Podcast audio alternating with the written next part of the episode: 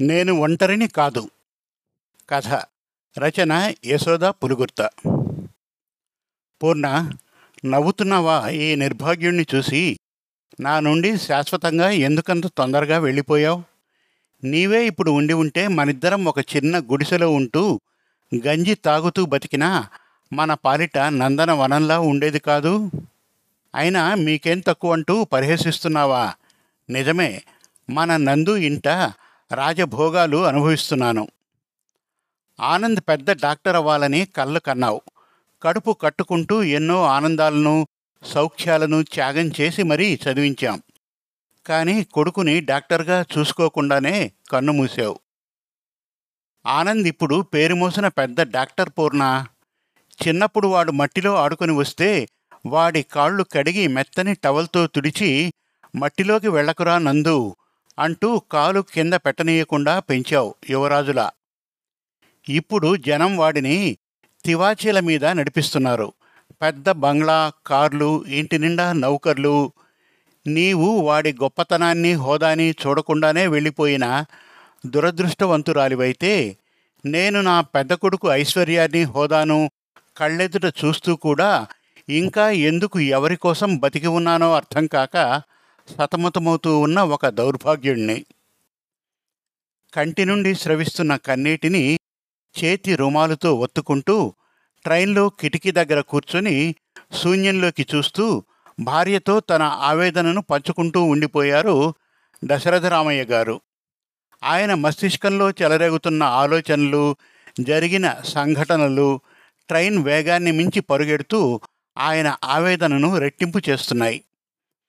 ఆయన పెద్ద కొడుకు ఆనంద్ కోడలు వైశాలి ఇద్దరు డాక్టర్లే. ఆనంద్ది ప్రేమ వివాహం. ఒక డాక్టర్కి ఉండాల్సిన లక్షణాలేవి వైశాలిలో భూతద్దం వేసి చూసినా కనపడవు. డబ్బుగల కుటుంబం నుంచి వచ్చానన్న అహం ఆమె పుట్టి పెరిగిన కుటుంబ సాంప్రదాయం పద్ధతులు ఆమెను అహంభావిగా మార్చాయి. మామగారు ఆమె దృష్టిలో ఇంట్లో పడి ఉన్న ఒక వ్యర్థమైన జీవి అని మాత్రమే ఆమె భావిస్తుంది. అంతకంటే ఏమాత్రం విలువ గౌరవం ఇవ్వదు. ఒక వారం రోజుల క్రితం ఆనంద్ వైశాలి చాలా హడావిడిగా ఇల్లంతా సర్దేస్తున్నారు. ఆనంద్ స్నేహితుని కుటుంబం అమెరికా నుండి వస్తున్నారని నౌకరు రాజన్న వంట మనిషితో చెప్పడం తను విన్నాడు. ఆ వచ్చే స్నేహితుడు అతని భార్య కూడా అమెరికాలో డాక్టర్స్గా పనిచేస్తున్నారట. ఏదో మెడికల్ కాన్ఫరెన్స్ నిమిత్తమై అన్ని దేశాల నుండి కొంతమంది డాక్టర్స్ ఇండియా వస్తున్న నేపథ్యంలో వీరు వస్తున్నారు.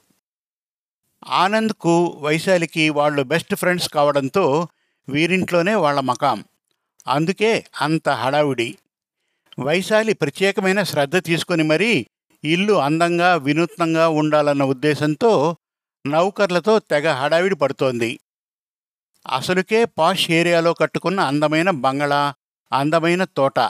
ఆ బంగ్లాని చూడాలనే నెపంతో ఆనంద్ స్నేహితులు తరచుగా రావడం గెట్ టుగెదర్లు వగైరా జరగడం పరిపాటే. హాలుకెదురుగా గోడకు వెళ్ళాడుతున్న అత్తగారి ఫోటోను తీయించేసి స్టోర్ రూంలో పడేయించింది వైశాలి. దాని స్థానంలో అప్పుడే తెప్పించిన ఆయిల్ పెయింటింగ్ని తగిలించింది. దశరథ రామయ్య గారి హృదయం విలవిల్లాడిపోయిందో క్షణం. అన్నపూర్ణ ఫోటో మెయిన్ హాల్లో జీవకళ ఉట్టిపడుతూ ఇంట్లోకి వచ్చేవారిని నవ్వుతూ పలకరిస్తున్నట్లుగా ఉండేది. చాలామంది తెలియని వాళ్ళైతే ఎవరిదండి ఆ ఫోటో? ఎవరైనా గీచిన చిత్రమా? అందులో ఆవిడ భలే అందంగా ఉన్నారని అనడం తను వింటూనే ఉన్నాడు. ఆవిడ మా అత్తగారని చెప్పడం వైశాలి నోటి నుండి ఎప్పుడూ వినలేదు. మీ అమ్మ తిథి ఫలానా రోజునరా నందు. ఆ రోజు మీ అమ్మ పేరు మీద నలుగురిని ఇంటికి పిలిచి భోజనం పెడితే మీ అమ్మ ఆత్మకు తృప్తి అలాగే మీ అమ్మ దీవెనలు నిన్ను వెనాడుతూ ఉంటాయంటే వైశాలి ఏమందో గుర్తుకొచ్చేసరికి ఆయన మనస్సు తల్లడిల్లింది. తద్దినాలు పెట్టడం లాంటివన్నీ నేటి కాలంలో చేదస్తాలట డబ్బు దండగట. మరి తాను నెలకు రెండుసార్లు స్నేహితులకు ఇచ్చే విందుల మాట ఏమిటి?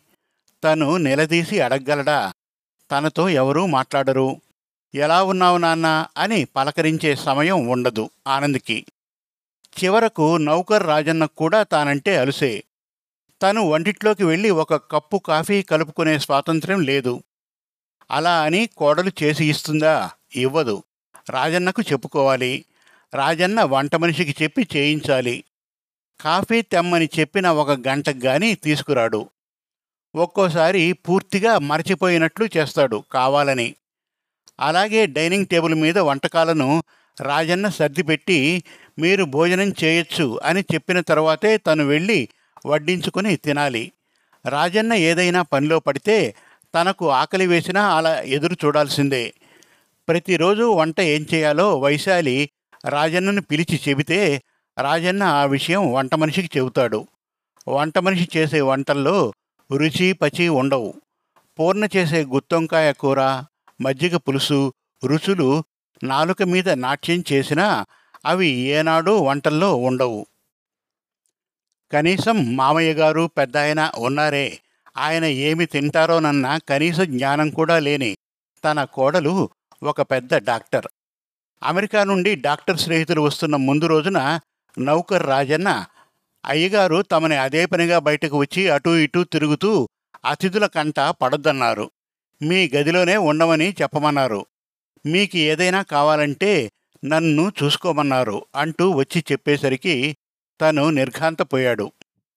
మా నాన్నగారు అంటూ ఆనంద్ తనని వాళ్ళకి పరిచయం చేస్తాడనుకున్నాడు.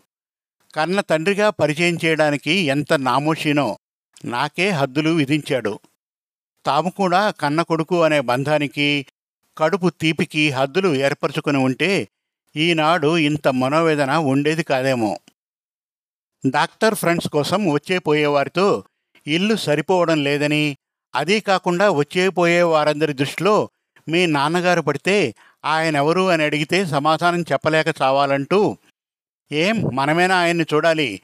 మీ తమ్ముడికి బాధ్యత ఉంది కదా అక్కడ ఉండమనండి కొన్నాళ్ళు అంటూ కోడలు కొడుకుతో అనడం విన్నాడు తాను. దానికి కొడుకు అవును నీవు చెప్పింది కరెక్టే వయసు అంటూ భార్యని సమర్థించడం విని వాళ్ళ నోటితో చెప్పించుకోవడం ఇష్టం లేక ఒక బ్యాగ్లో బట్టలు తనకు సంబంధించిన కొన్ని వస్తువులు భార్య ఫోటో సర్దుకొని మరునాడు ఉదయాన్నే ఆనంద్ దగ్గరికి వచ్చాడు. ఒరే నందు కొన్నాళ్ళు మీ తమ్ముడి దగ్గర ఉండాలని వెడుతున్నాను. వెళ్ళి వస్తాన్రా జాగ్రత్త అంటూ భారమైన మనస్సుతో బయలుదేరాడు. ఆనంద్ తండ్రితో ద్వారం వరకు వచ్చి ఓకే నాన్న నేను కూడా అదే చెప్పాలనుకుంటున్నాను. ఒకే చోట ఉంటే మీకు బోరుగా ఉంటుంది కదా. మీకు స్థలం మార్పు ఉంటే బాగుంటుంది. అవును ఈ మధ్య తమ్ముడి దగ్గర నుండి ఫోన్లు వస్తున్నాయా? ఎలా ఉన్నాడట? అని ఏదో మొహమాటానికి అడిగినట్లుగా సొంత తమ్ముడు ఎలా ఉన్నాడో కూడా తెలుసుకోనేంత బిజీ మరి. తమ్ముడు మోహన్ ఎలా ఉన్నాడంటూ తననే ప్రశ్నించడంతో శుష్క హాసంతో సమాధానమిస్తూ బాగానే ఉన్నాడు. నన్ను రమ్మని ఫోన్ చేసిన మూలానే వెడుతున్నాను అన్నాడు. ఓ ఇకనేం మరి జాగ్రత్తగా వెళ్ళిరండి నాన్న తొందరగా వచ్చేయండి అంటూ సాగనంపాడు ఇంటి ద్వారం వరకు వచ్చి. ఇంకా నయం నందు ఆ మాత్రమైనా అన్నాడు. కోడలు వెళ్తున్నారా అన్న ఒక్క మాట కూడా మర్యాదకి అనలేదు. ఎక్కడికి వెళ్ళాలి తాను? ఎటువైపు తన గమ్యం? మోహన్ దగ్గరకా? ఆనంద్తో తను ఏమని చెప్పాడు? మోహన్ తనని రమ్మని ఫోన్ చేశాడని కదూ? తనలో తనే నిర్వికారంగా నవ్వుకున్నాడు దశరథరామయ్య మోహన్తో తను వస్తానని ఫోన్ చేస్తే నాన్న అన్నయ్య పెద్ద డాక్టర్ అయి రెండు చేతులా సంపాదిస్తున్నాడు. నీవు అక్కడే ఉండడమే సబబు. అక్కడ నీకు సుఖాలకు సౌకర్యాలకు కొదవలేదు. నేను ఏదో ఒక చిన్న ఉద్యోగం చేసుకుంటూ నేను నా భార్య ఇద్దరు పిల్లలతో ఈ సిటీలో అతి పొదుపుగా జీవిస్తున్నాను. ఇటువంటి పరిస్థితుల్లో నిన్ను గట్టిగా రమ్మని అనలేనందుకు సారీ నాన్న అంటూ జవాబిచ్చాడు. ఇటువంటి విషయాల్లో భార్య సహకారం లేని మొగాడు చెప్పేవన్నీ ఇటువంటి సాకులే. అభిమానాలకు ఆప్యాయతలకు కాలం చెల్లిందని సరిపెట్టుకోవాలి. ఆయన మనస్సు ఆవేదనతో తల్లడిల్లింది. ఎవరి భావోద్వేగాలతో నాకు పనిలేదు సుమా నేను నా గమ్యాన్ని చేరడమే ముఖ్యం అనుకుంటూ ట్రైన్ వేగాన్ని పుంజుకుంటూ పరిగెడుతోంది. దశరథరామయ్య జేబులో నుండి ఒక ఉత్తరం పైకి తీశారు. స్నేహితుడి నుంచి నెల రోజుల క్రితం వచ్చిన ఉత్తరం అది. ఒరే దశరథ మనలాంటి వాళ్ళ కోసమే ఈ వృద్ధాశ్రమాలు. వచ్చేయిరా. పిల్లల దగ్గర ఆనందం కరువైనప్పుడు సగం చస్తూ బతకడం దేనికిరా? బతికినన్నాళ్ళు హాయిగా గౌరవంగా బతుకుదాం అంటూ స్నేహితుడు విశ్వనాథ్ వ్రాసిన ఉత్తరం మరోసారి చదువుకున్నాడు. తన ఆఖరి మజిలీ అదేనని నిర్ణయానికి వచ్చాక ఒకలాంటి ధైర్యం వచ్చింది. నేను ఒంటరిని ఎలా అవుతాను? ప్రేమను పంచిపెట్టే వృద్ధాశ్రమాలు స్నేహితులు ఉన్నప్పుడు అక్కడ ఉన్నవాళ్ళంతా నా వాళ్ళే నా అనే పదం నా కన్న బిడ్డలకు మాత్రమే పరిమితం చేసుకున్నన్నాళ్ళు నేను నిజంగానే ఒంటరివాడిని. కానీ నీడలా వెంటాడే నా పూర్ణ జ్ఞాపకాలు చాలవా? నాకు బ్రతికినంతకాలం ఊపిరిని అందివ్వడానికి. ఇలా అనుకునేసరికి ఆయన మనస్సు తేలిక పడడమే కాదు. కిటికీలో నుండి ఆకాశం మబ్బులు తేలిపోయి స్వచ్ఛంగా నిర్మలంగా కనపడింది ఆయనకు. సమాప్తం. మరిన్ని చక్కటి తెలుగు కథల కోసం కవితల కోసం వెబ్ సిరీస్ కోసం మన తెలుగు కథలు డాట్ కామ్ విజిట్ చేయండి. Thank you.